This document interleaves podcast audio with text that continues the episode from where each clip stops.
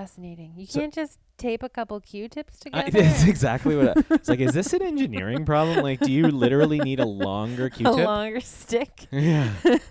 Has someone thought about that? April 9th. Here we are. So a bunch of stuff happened today. One was there seems to be some shakeup in the Ontario public health leadership.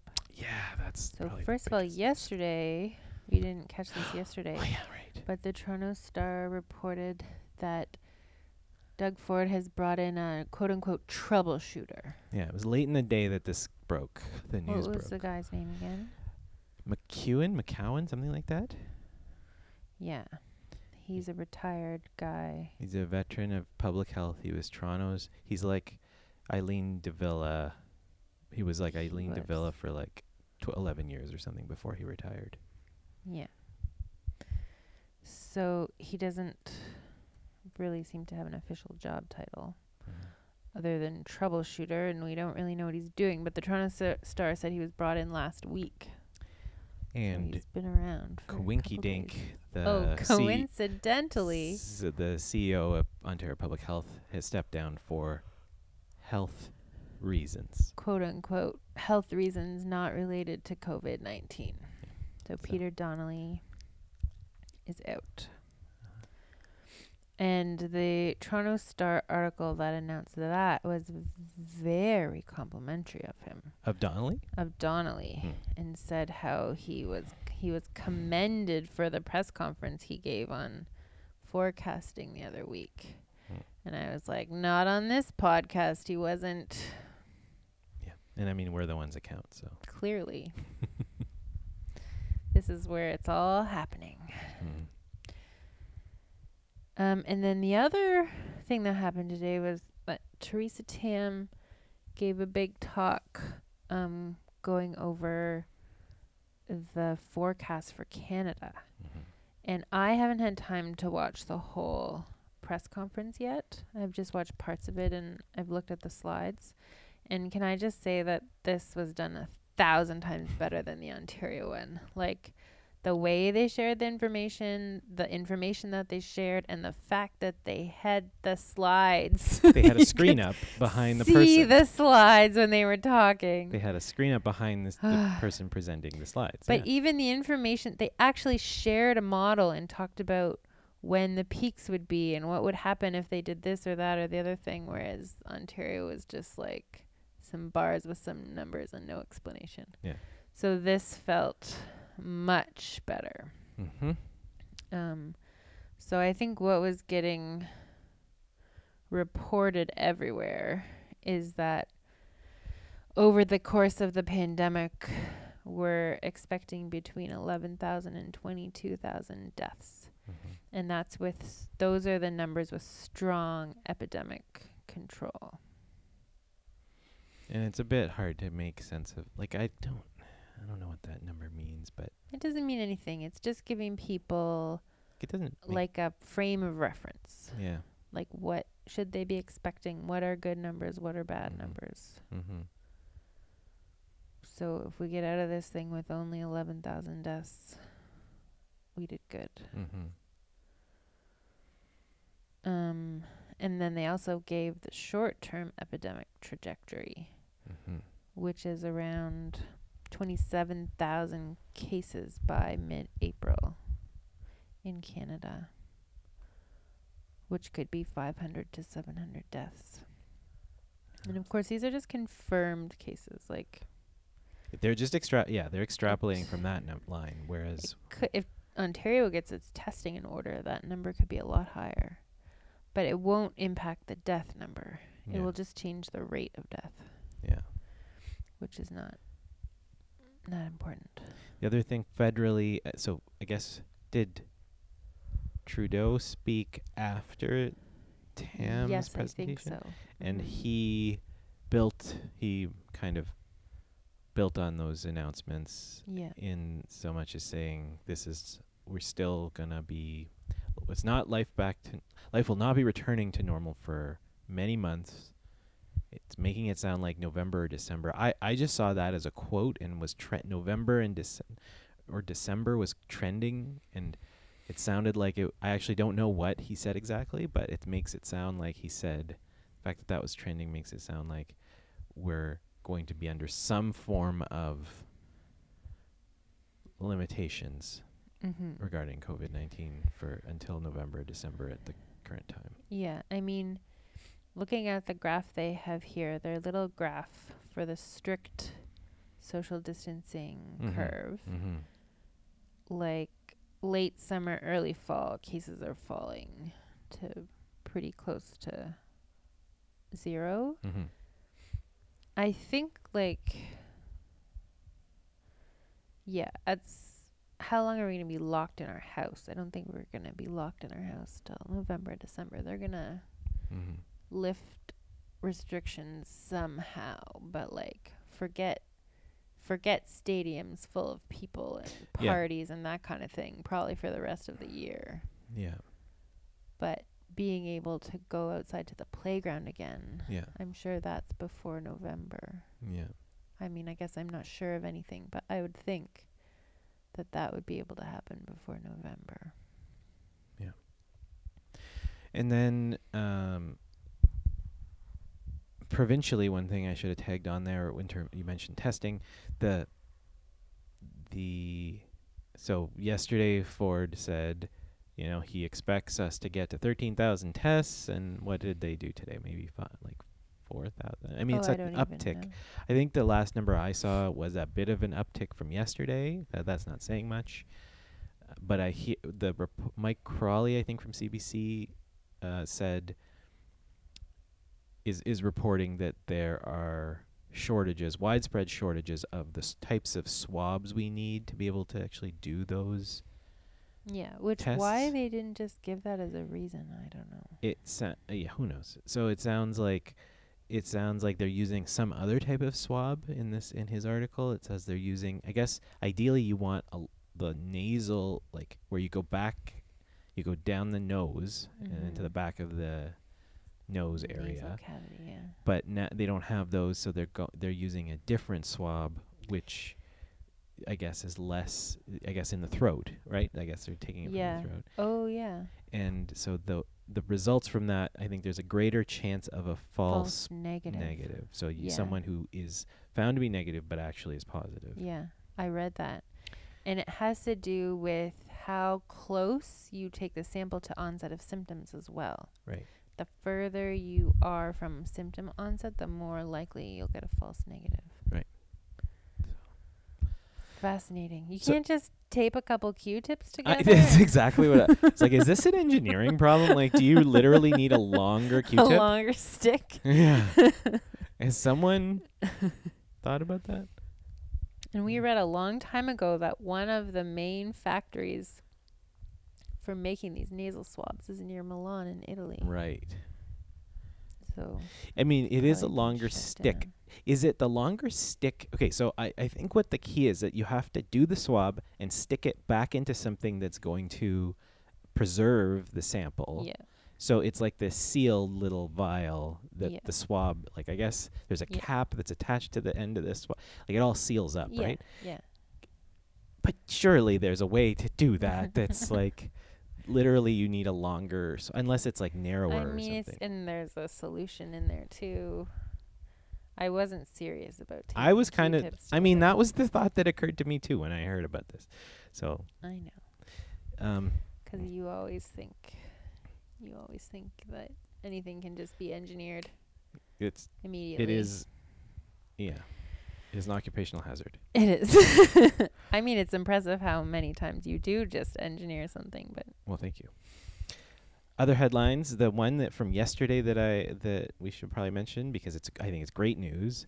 Both Air Canada and WestJet are rehiring large numbers of the people that they initially announced they were laying off. So. Oh yeah, and using the wage subsidy to pay them. Yeah, so I think they just basically made a deal with the federal government to say, like, hey, like, rather than them go through EI and get this money, why don't we just, like, get money? I don't think they made a deal. That's the whole point of the wage subsidy. But why were they laying them off to start with? Like, because the wage subsidy didn't exist. They hadn't figure that out. They laid them off.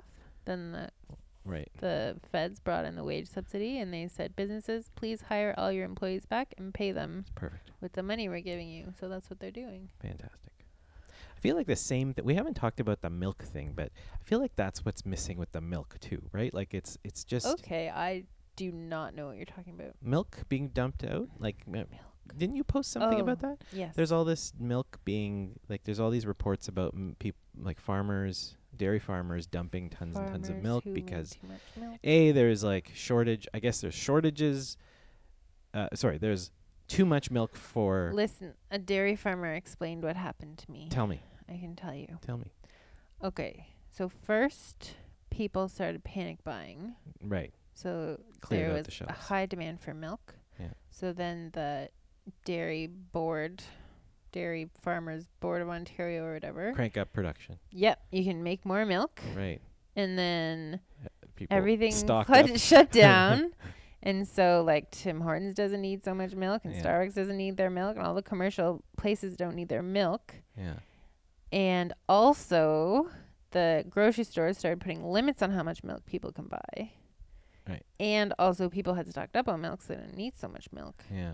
And so all of a sudden there was just this vast excess of milk. And so it got dumped. And there's a lot of people saying, oh, that milk should have gone to people who need it, which is true. But that's not a simple thing to do. Like it costs, presumably it costs milk, it costs money to get milk from a truck. Yeah, I mean they have a normal distribution thing where they like account for all the costs associated with that process. Yeah. And so you're just paying like money to put it through to give it away. Who's like paying for that? Yeah, who's paying for it? Like it's not like ideally yes, but that's kind of like saying like when you have leftovers from your dinner, you shouldn't throw that out. You should be package them up and put them out. It's like ideally, if you had time and energy, that would be great. But how you don't know how to do that? And I feel like it's probably a similar thing. Right. Well, good to know. With the caveat of I don't know anything about dairy farming, so I don't know. Well, there you go. I guess I'm taking Tillich's stance of just guess what. Just guess what the issue is. I mean, that's what we do here.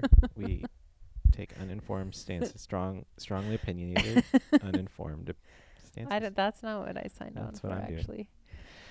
All right. Other headline from yesterday. Do you have another one you want to do?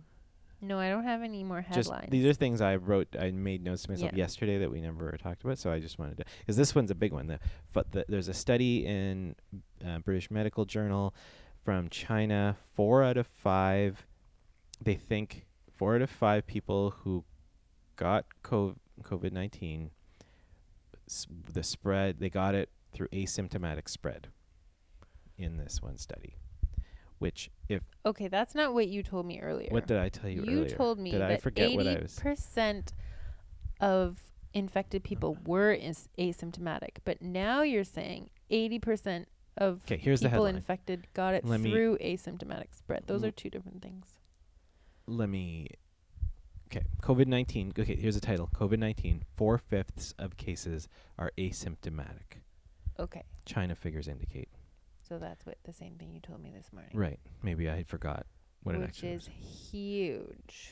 A total of 130 of 166 new infections identified in 24 hours to the afternoon of Wednesday, April 1, were asymptomatic.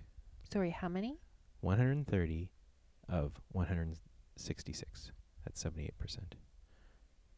Wow. And most of the 36 cases in which patients showed symptoms involved arrivals from overseas, down from 48 the previous day. So previous estimates that I've seen put that number at 25 to 50% of people, of infected people being asymptomatic. This says 80.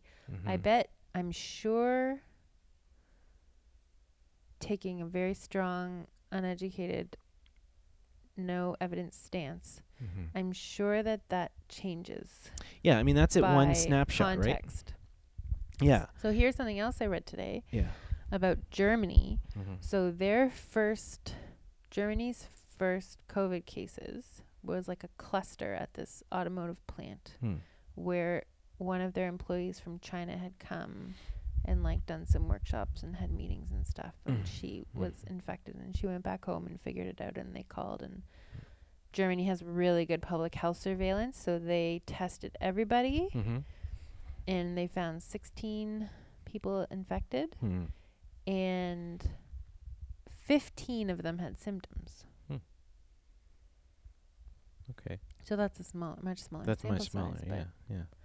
I bet based on I don't know what, but context of the situation, you're going to have higher or lower asymptomatic. Right. Don't know why. Yeah. Okay, here's something crazy that I read today. Somebody, somewhere, let's see if I can figure out where, somewhere in the US, this group is using sewage to try and estimate how many people in a region are infected with COVID-19. That's brilliant. Because it is shed through the stool. That's brilliant. That's how they track. There's like people had done that with drug use, right? Like what neighborhoods have drug use, like high drug use problems. There was some surveillance projects going on with that, and then they could just target those neighborhoods that had, like where you detected the drugs in the sewage. So this has been done in the U.S. and in the Netherlands. That's fascinating. And I don't understand. What I don't understand, though, is how they come up with a number of how. So, like, they take sewage samples, and they did it, like, over time. So you can see, like, an increase in the amount of virus in a stool sample over time. Yeah. Which is great. And somehow they had samples from, like, before even. They must just regularly take stool samples of sewage. Yeah. So that makes sense to me. I can see how, like, proportionally you can say now we have more or now we can have less. Or to watch for an outbreak in an area. Or to watch for an outbreak. But somehow they're estimating that in this area with 446 reported cases, they could have up to 115,000 cases. But I have no idea how they would estimate that number. Yeah, who knows? But anyways, I thought it was... That's fascinating. Pretty interesting. But imagine now going forward, like if we start easing off, if you could do that, if you could ease off your physical distancing, you could be regularly testing sewage, and then as soon as you see something in an area, all those people have to physical distance again. I mean, or you, right? Like you could, or you could even go in and test everyone in that neighborhood. With like do your testing, like 100 people. I don't think we have testing available like per neighborhood, but you could, right? You could deploy a little, like I'm saying, at the point where you're not really testing very many people anymore, right? Like I think we shouldn't get to that point. We shouldn't. I think we should always be testing people. Yeah, I guess. All right. Yeah. And we, you know, I used to have a headline here. What did I call it? Social distancing. Does it work? Are we doing enough? Yes. So there keeps just being more and more and more and more papers coming out that, yes, social distancing is working. Right. Okay. It's great. All these graphs of like, you can see the R not... Sometimes it's called RE. What's the difference between RE and R not? Do you know? No. So the R not number goes down as physical distancing goes up. And what else? I don't know. There's a whole Twitter thread this morning by Trevor Bedford, who's in Washington. And he just collected a whole bunch of...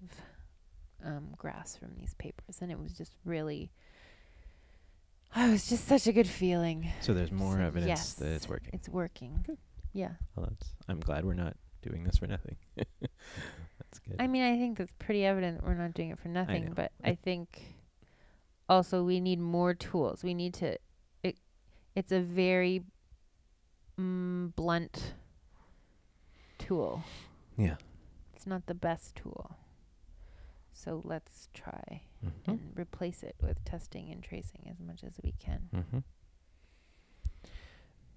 I wanted to just touch on conspiracy theories. The New York Times had a great article.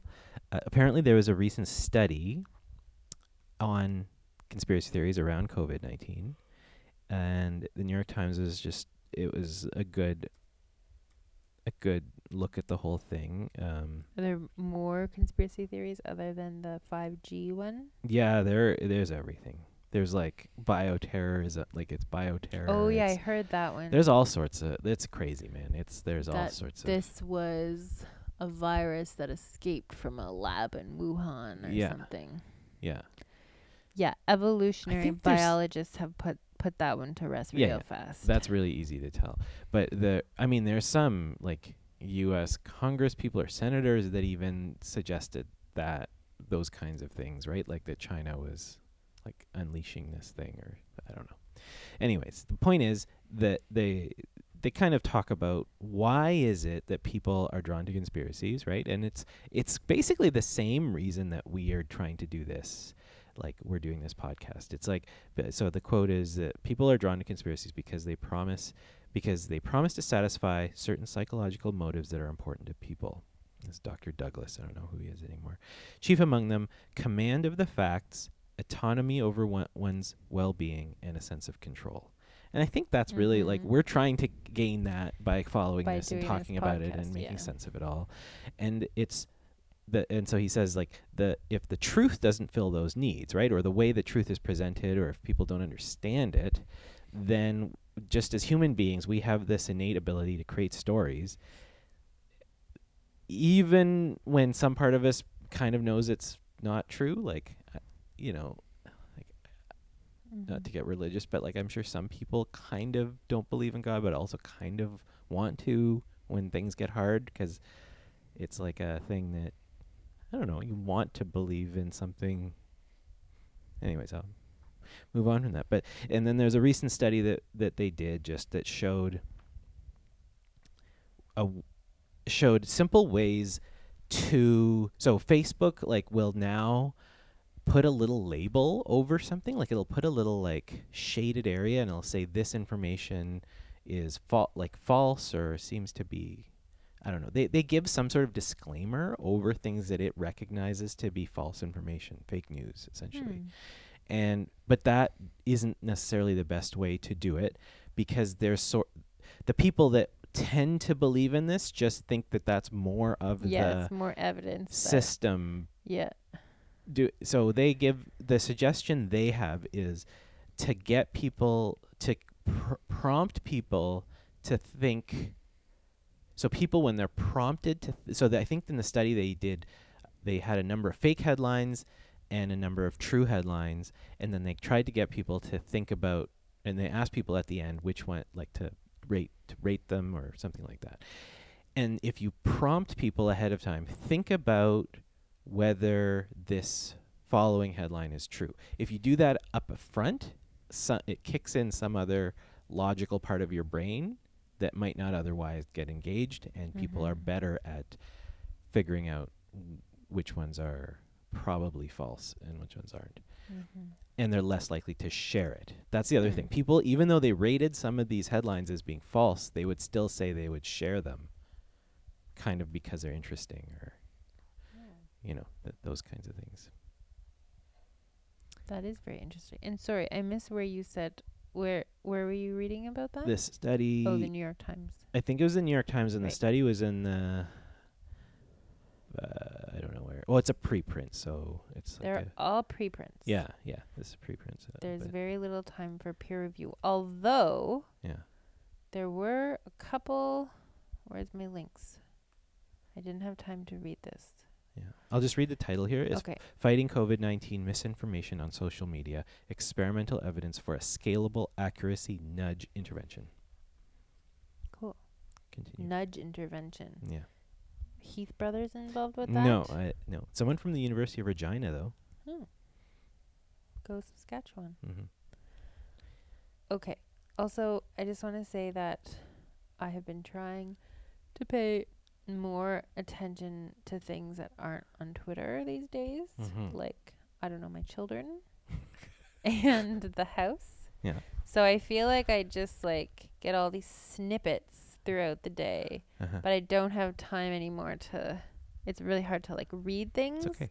So now it's just gonna be like, oh, I vaguely heard about this thing and I don't know very much about it, but we can talk about it. Okay, so in PNASP, Proceedings of the National Academy of Sciences of the United States of America, very prestigious journal, they have what I believe is a peer-reviewed article on the effectiveness of convalescent plasma therapy in severe COVID-19 patients. So that's when you take blood, take plasma. Is blood the same as plasma, or is you spin plasma down? Plasma is part of blood. You take out the blood cells. You take out the red and white blood cells, and you're just left with like the liquid that contains antibodies and other factors. There's a lot of factors in blood. Right. So many factors. And so it's just that part. Right. So let's see here. The results from 10 severe adult cases showed that one dose of 200 mils of plasma was well tolerated and could significantly increase or maintain the neutralizing antibodies at a high level, leading to disappearance of viremia in 7 days. I think viremia is like the viral load. Actual illness? Let me just check that, people. Like it actually like healed them in 7 days. The presence of virus in blood. Yeah. So it got rid of the virus in 7 days. Is this in people? This is they put the in people. Not just like a vial of blood. They squirted more. No, in people. Yeah. Okay. 10 in 10 severe adult cases. Wow. Because remember I had said before that like it would probably work better in not severe cases. Oh yeah. So these are very. That's promising. Promising results. Very small sample size, obviously. 10. Yeah. But that's still. That's China. That's great news. And I think also I just read on Twitter about how like people busted their butts to like get this reviewed and out. So it was not a preprint. So yeah, very exciting. It's very exciting. That's excellent. I think two other things I wanted to talk about. One was so Malcolm Gladwell was on the Monk debates tonight from 8 to 9. I listened to most of it. Really the discussion, there wasn't a debate, but it was just him being kind of interviewed and asked questions. It was sort of people were writing in questions and he was being asked the questions, speaking to COVID and really just what is the world going to look like after COVID, I think is kind of the main point of discussion. And the thing, I think he's basically the first point he made, I thought was really interesting. He likened it to the comparison between soccer and basketball. So he has talked about this before. I think I've heard him talk about where basketball, to be a good basketball team, you need one or two star players. So it's what he calls a strong, what did he say? Strong link game. And whereas soccer, if you want to make your soccer team better, it's more important that you focus on your weakest players, making sure bringing up your weakest players makes your team substantially better, which is not true for basketball. And he's saying that in Western countries, what we've been doing is focusing on a strong link game in the sense of technology development and healthcare, our healthcare system. But what we're seeing with COVID-19 is the effects of is that we should have been maybe, or that we may now have to focus more on the weak link game and making sure the weakest.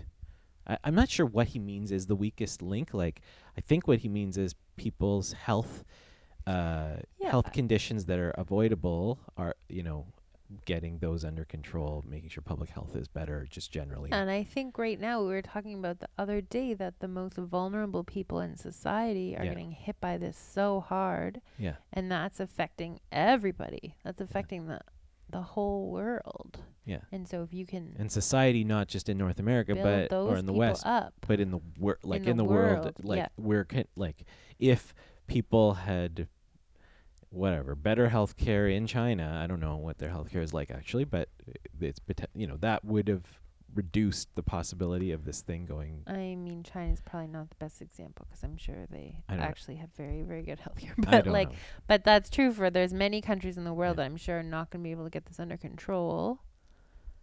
And yeah, or and like the U.S. keep exporting, like the U.S. for a long. I mean, I think now they've finally made it. Like as of the last couple of days, they've made it so that people can actually go to the hospital, get tested, get treated if they have COVID-19 for free. Right? That's just happened. Mm-hmm. But up until a couple of days ago, people were actively avoiding getting tested because they couldn't afford treatment, and you know that. Being so close to the American border, clearly people brought it from the US into Canada, like that, you know, I don't think there's much doubt that some of what we're seeing is travelers from the US here, and it's all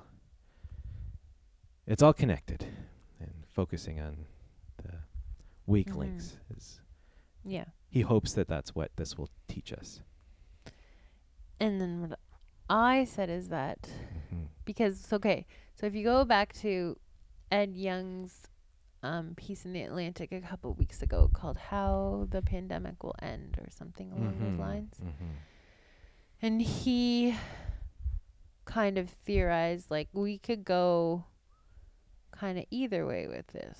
We could kind of go that route of like the build everything up, kind of the more left route, or we could go the other way and become kind of more nationalist and more borders closed and that kind of thing. I'm doing a very bad job of describing this, but anyways, build stronger walls. Yeah, you could build stronger walls. You could think. And so I think by the very fact of Malcolm Gladwell going out there and talking about this and the need to kind of strengthen weak links, that will help push us towards that side, that outcome. He also talked a little bit about when there, you know, I think we're all assuming there's going to be a vaccine. Like that's what one of the things Trudeau is talking about. We're basically going to be living like this until, to some degree, limited until there's a vaccine. But he did say, you know, once there is a vaccine, we're still going to have to fight over who gets it. Like what for a while. How do we how are we as a society gonna deal with that? It's gonna be, you know, obviously it should be the most vulnerable people in society that should get it. How is it gonna play out will be, you know, that will be to be seen. It remains to be seen. And did we already talk about the thing that you read recently where that was bad news about the likelihood of creating a virus because of the fact that antibodies don't last?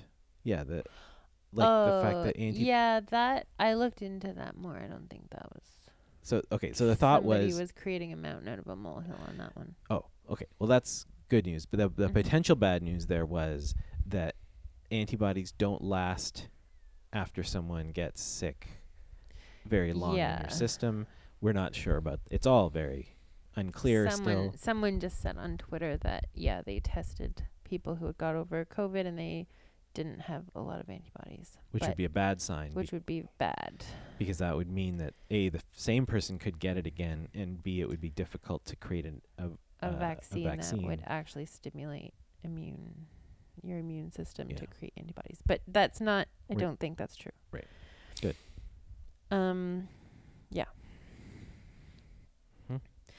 Yeah, by all accounts, and I don't really know at this point who would dare say otherwise, but by all accounts, this seems like a very doable vaccine. Right. Good. So, hopefully. And then I heard Bill Gates say the other day, this was very interesting, that they and others are basically, okay, so when you make a vaccine, you have to create the vaccine and then you have to test that it's safe and that it works. And then the last step is you have to be able to mass produce it, which is really not trivial, especially because I think some of the ways people are trying to make vaccines are like fancy new ways that haven't really been done before. So scaling up the vaccines is not at all trivial. And so Bill Gates was saying that I'm not sure if it's what they're doing or what they should do. He's doing it. He said he's going to just build factories. They're just going to start scaling up, like, say, I don't know, 7 different techniques, technologies, right? Like pick the 7 most promising or whatever, and just start producing them on a mass scale, or figuring out how to produce them. It's brilliant. And then you'll get, you know, 1 vaccine that's kind of the winner, hopefully, that works. And then you're ready to go and you're ready to produce it. And the other work you did is just lost, and you've wasted billions of dollars. But at this point, that's like a bargain. Those are going to be drops in the bucket compared to what the economy is going to, the shocks to the economy anyways. But he's going to spend billions of, like, the way it's covered in the papers, it's like he's wasting billions of dollars to do this. But I feel like it is the obvious thing you should be doing now. Like, just make some bets, and there's a good chance there. Like, that's kind of what we do with the flu shot every year. We kind of make some bets on which thing is going to work, and then we do get it out there. And I wonder if everyone's going to look at the flu shot differently this year. Yeah. Ooh, 50% efficacy. Whoa, amazing. What's really interesting about the Bill Gates story, like, the conspiracy people are also posting that. I don't understand. Like, the guy I know posted that on his Facebook, like, just basically the news story saying, like, the exact same, like, whatever that it was, Bill like Gates CNN, like, Bill Gates is doing this. Yeah, with what? As if, commentary? Like, look, see, like, he didn't know commentary. No commentary. As if it speaks for itself that this is an evil person that wants. So I think there's this, like, part of the conspiracy is that the virus that whoever they are trying to get you sick so that they can give you a virus, so that they can give you a vaccine that will then somehow do something to everybody, and that's. So then this is like, see? Step 3, profit. Whatever. But this is the, like, I was like, I can't believe you just, like, it doesn't. All right. Whatever. Yeah. Speaking of making bets on something, the piece of news that was going around today that I thought was pretty amazing was apparently Wimbledon has been buying pandemic insurance for $2 million a year for the past 17 years. Insurance, and they're always cashing in. Yeah. So 17 times 2 is $34 million they've spent over the past 17 years on pandemic insurance. Yeah. And they're getting like $141 million or something because they had to cancel. Yeah, brilliant. I mean, that's what I learned, that's what you do. Like, if you have a big event, you get insurance. Oh, yeah. Because you never know. Like, so 9/11 happened before the first time, like, TRI was going to run their first big FICDAT conference thing. And then 9/11 happened. Did they have insurance? Yeah. Oh, good. Yeah. They had insurance. But you get insurance. Like, you never try to plan something without insurance. Listen, insurance is like basically our family business. Yeah. I'm aware. Yeah. And I always get trip insurance, trip cancellation insurance. It paid off. Go anywhere. That paid off when I was supposed to go to the UK in 2010, right when that Icelandic volcano exploded that closed the airspace around Europe for a few days. Yeah. That was when I was supposed to go. I think I got insurance one time that covered me when like an airline. What was the first cheap airline in Canada that went down? I don't remember. Whatever it was, I don't want to say Jets Go, but I don't know what it was. But it was like, and then they just, like, I was gonna fly somewhere and then they were gone, and then I got covered. This episode sponsored by whatever that Sun Life. Yes, I'm just kidding. It is not. Okay. I think. Oh, no, I have one more thing on my list. And I had one more thing, too.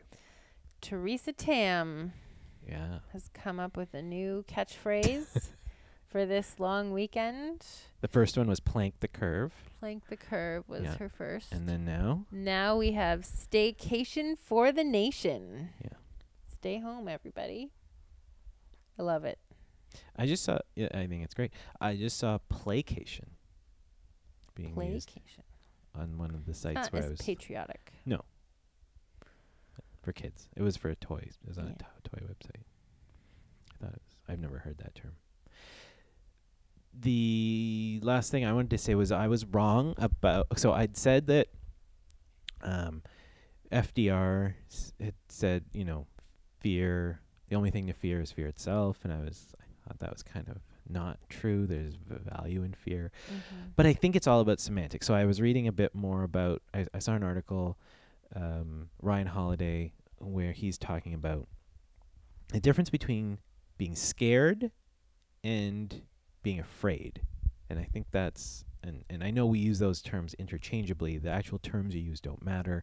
It's what the meaning you take from it that matters. So being scared, the way he says it, is you prime, that's when you recognize there's a real threat and you're now primed, your adrenaline's up a little bit, you're trying to figure out how to solve the problem. And everyone gets scared. There's no point in not trying to be scared. It's what you do next that matters. It's whether you, if you become afraid, as he says, that means you don't really find a way to tackle the challenge. It's that you find yourself paralyzed by the situation you're in. Maybe panic. I'm not sure what the word panic means to most people because it gets thrown around a lot in the media. I think it means doing things that are not beneficial to solve your problem. Or irrational in some, right? So as long, so I think the point is being scared is okay. Being afraid is not. And so fear, avoiding fear, avoid being afraid is a good thing to do. And what we should do is use being scared to propel us to find a way to deal with the problem is good. And the other little thing that someone mentioned, this is Simon Sinek again, who I've talked about before. He talked a little bit about optimism versus positivity. And again, words I don't think a lot about normally, but he's saying we don't need positivity right now, which he defines as someone only talking about good things. And there's Tanya tells me about this doctor on Twitter who's only posting really happy stories and until today. But yes. In any case, that's all we don't need people doing that. It feels inauthentic. It feels like you're ignoring the problem. It's ignoring your feeling, like what you're feeling right now. Rather, you should be. It does help to be optimistic, and the world needs optimism, which is acknowledging the situation you're in and trying to find a way through it, acknowledging and seeing and being willing to say, I think we're going to get through this, showing people or seeing a light at the end of the tunnel and saying that we're moving and feeling, I guess, that we're moving closer to that light at the end of the tunnel, and we'll get there if we keep going. That's optimism, not positivity. Yeah, and I thought that was a useful, I think for me, both of those kind of semantic, I know that's sort of silly semantics, but to me it actually helped me think about it. I mean, no, it's not semantics, it's theorizing. It's building a framework. Yeah. Which is what? It helped me wrap my head around. You gotta do. Yeah. Okay, I'm going to fall asleep. Okay. Is that what we did we do it? Yeah, that's it. Okay, I have a joke sort of. Excellent.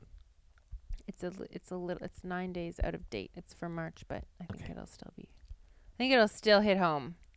Okay, it's a little poem you may find familiar. 30 days hath September, April, June, and November. All the rest have 31, except March, which has 8,000. There we go. That took you long. That was like a joke grenade. It took me a while. Yeah. Yeah. It does all feel right. Like that. Okay. Good night. Good night.